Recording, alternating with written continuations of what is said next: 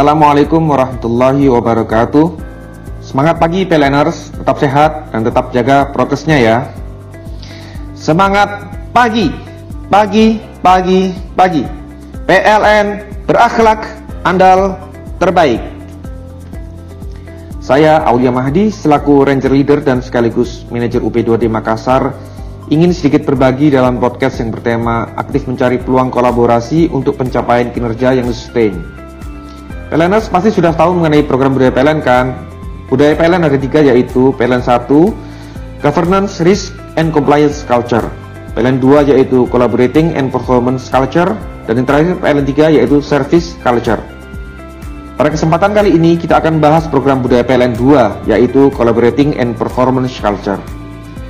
Collaborating Performance Culture merupakan wujud kerjasama antar unit kerja untuk mencapai tujuan perusahaan yang tercermin dalam kontrak kinerja unit.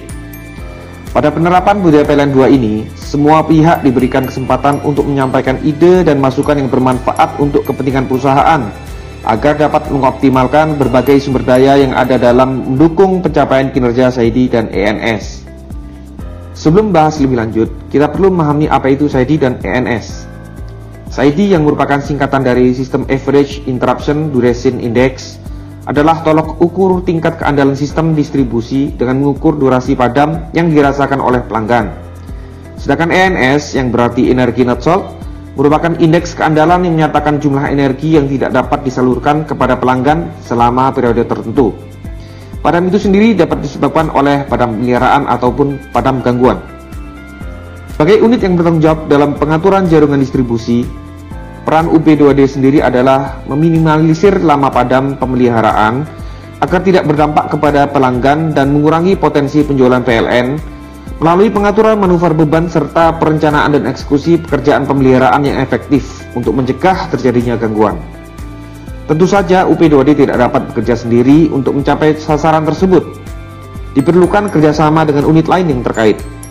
Hal ini sebagai penerapan budaya akhlak yaitu kolaborasi dan budaya P L N satu dua tiga yaitu Collaborating Performance Culture. Implementasi nyata penerapannya berupa kolaborasi pemeliharaan dan penggantian kubikel, penggantian relay proteksi, setting koordinasi proteksi, serta pemeliharaan dan penggantian L P S atau recloser.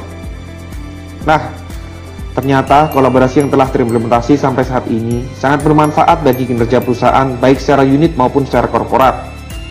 Maka dari itu kami mengajak seluruh PLNers untuk dapat menerapkan nilai kolaborasi dalam kegiatan sehari-hari di lingkungan kerjanya masing-masing. Jadi teman-teman PLNers sudah semakin mengerti kan bahwa kolaborasi sangat bermanfaat bagi kita pribadi maupun perusahaan. Sekian program budaya kali ini, sampai jumpa di program budaya selanjutnya. Wassalamualaikum warahmatullahi wabarakatuh.